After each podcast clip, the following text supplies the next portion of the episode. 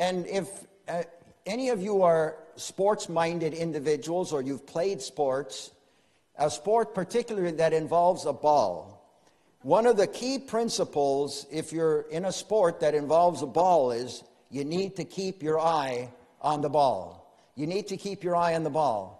If you're a wide receiver, as our oldest grandson was, if he took his eyes off the ball, he's going to miss the pass. You know, he, you got to keep your eye on the ball. Or when I was in high school and college, I played tennis. And if you didn't keep your eye on the tennis ball, you're not going to hit the ball with the racket. You're going to miss the ball, or it's going to hit the, the framing, and you'll shoot a, or hit a framer. And so you don't want to take your eye off the ball. Well, we need to keep our eye on the ball. We need to keep our eye on Jesus. Not comparing him to a ball in a bad way, but just to say we need to keep our eye on Jesus. Let me read Second Chronicles chapter 20, verse number 12. And this is what the Bible says, reading from the New King James Version. Second Chronicles chapter 20, verse number 12. The Bible says, O our God, will you not judge them?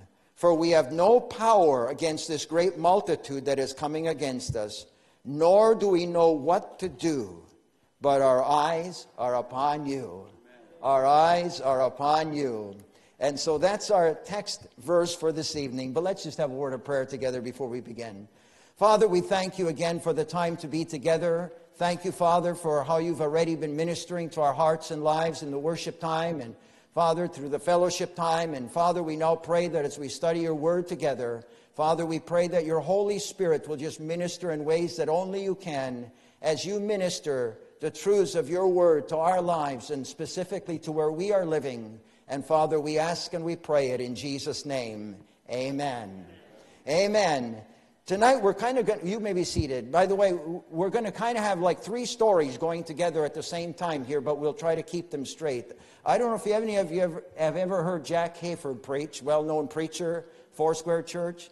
And uh, he was a master. Uh, he'd be preaching like three different stories at the same time, and he'd keep them all straight without getting confused. It, it was just magnificent to watch him do that. I thought for sure he'd forget where he was in one of them, but uh, sure enough, he got right back to the point again. But three stories tonight. Let me just start with something that happened in the Gospels.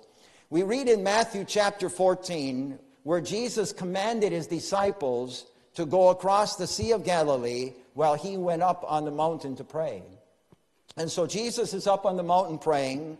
Disciples start crossing the Sea of Galilee, and a horrendous storm comes up. And Jesus is on the mountain praying. Disciples are alone, and they're being tossed by the waves as the storm has come up on the Sea of Galilee. They tell us that the Sea of Galilee, it's only 13 miles long, it's seven and a half miles wide.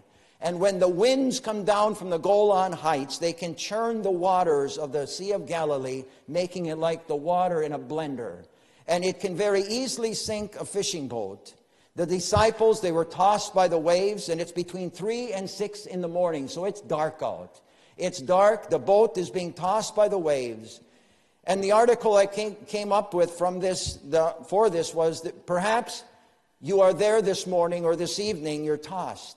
In the middle of a family crisis, tossed by concerns. In the middle of illness, tossed by pain or maybe in the middle of a financial crisis, tossed by creditors, and it's dark. But Jesus came to the disciples walking on the sea. And Jesus said, Don't be afraid, it's me. Jesus say, said, Take courage, I'm here. And as a follower of Jesus, the good news for us is we'll never go where he cannot reach us. Never go where he cannot reach you. You look over your shoulder, and that's him following you. You look into the storm, and that's Him coming towards you. Well, this evening, our message deals with alarm and fear. It deals with prayer, seeking God and worship, and it deals with faith and confidence in God. Tonight, our message revolves around Jehoshaphat, a king of Judah.